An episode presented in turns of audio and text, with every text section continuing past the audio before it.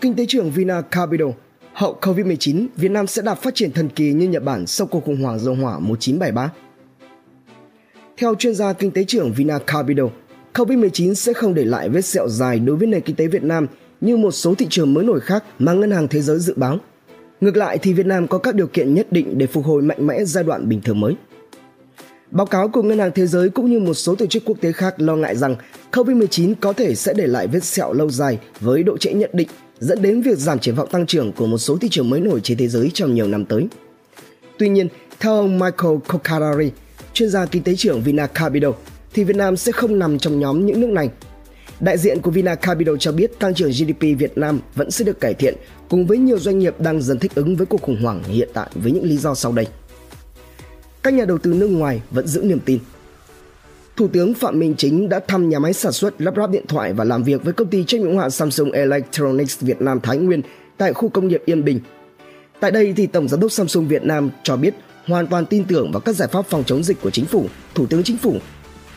Ông có niềm tin rằng tình hình thời gian tới sẽ ổn định dù cho dịch bệnh vẫn diễn biến phức tạp tại thành phố Hồ Chí Minh và một số tỉnh thành phía Nam. Như vậy là các nhà đầu tư nước ngoài tại Việt Nam vẫn luôn được bảo vệ quyền và lợi ích. Kết quả là chỉ số sản xuất công nghiệp tháng 8 2021 giảm 4,2% so với tháng trước, mức giảm ít nghiêm trọng hơn nhiều so với mức giảm 15% vào tháng 4 2020 khi mà dịch Covid-19 lần đầu tiên xuất hiện tại Việt Nam. Hơn nữa, một số địa phương khu vực phía Bắc, nơi tập trung hầu hết các nhà máy sản xuất điện tử Nhật Bản và Hàn Quốc vẫn ghi nhận tăng 10% so với cùng kỳ 2020. Thích nghi để tồn tại, sau đó tăng trưởng mạnh mẽ. Lịch sử đã cho thấy có nhiều ví dụ về các quốc gia phải đối mặt với những thách thức kinh tế lớn, sau đó có trở lại mạnh mẽ hơn so với trước. Năm 1973, Nhật Bản đã bị một đòn trời giáng trước cuộc khủng hoảng dầu hỏa lần thứ hai. Nhưng cú sốc này đã thực sự thúc đẩy Nhật Bản tăng trưởng một cách chóng mặt hơn trong 15 năm sau đó.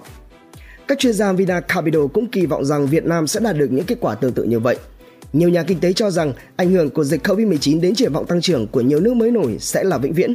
Tuy vậy thì trong dài hạn, Việt Nam vẫn có tiềm năng tăng trưởng bền vững nhờ vào nhiều doanh nghiệp cải thiện hoạt động kinh doanh và các nhà hoạch định chính sách tiếp tục cải cách kinh tế.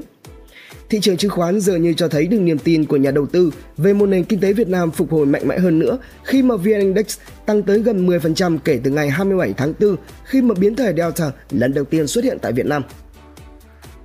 Ví dụ về tính thích nghi nhanh chóng, nhiều doanh nghiệp Việt Nam đã có những nỗ lực trong việc thích nghi với môi trường kinh doanh cũng như đảm bảo đáp ứng nhu cầu của người tiêu dùng địa phương.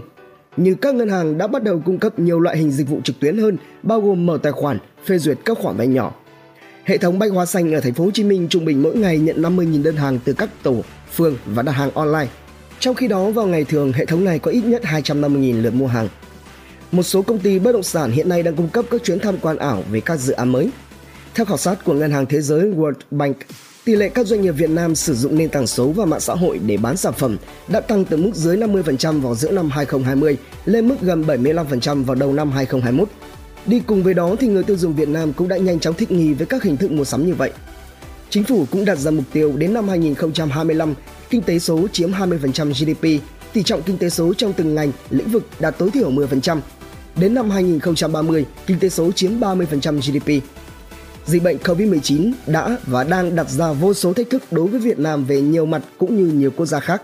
Nhưng COVID-19 cũng đang phần nào thúc đẩy sự phát triển nền kinh tế số của đất nước Việt Nam tương tự như nhiều quốc gia khác trên thế giới.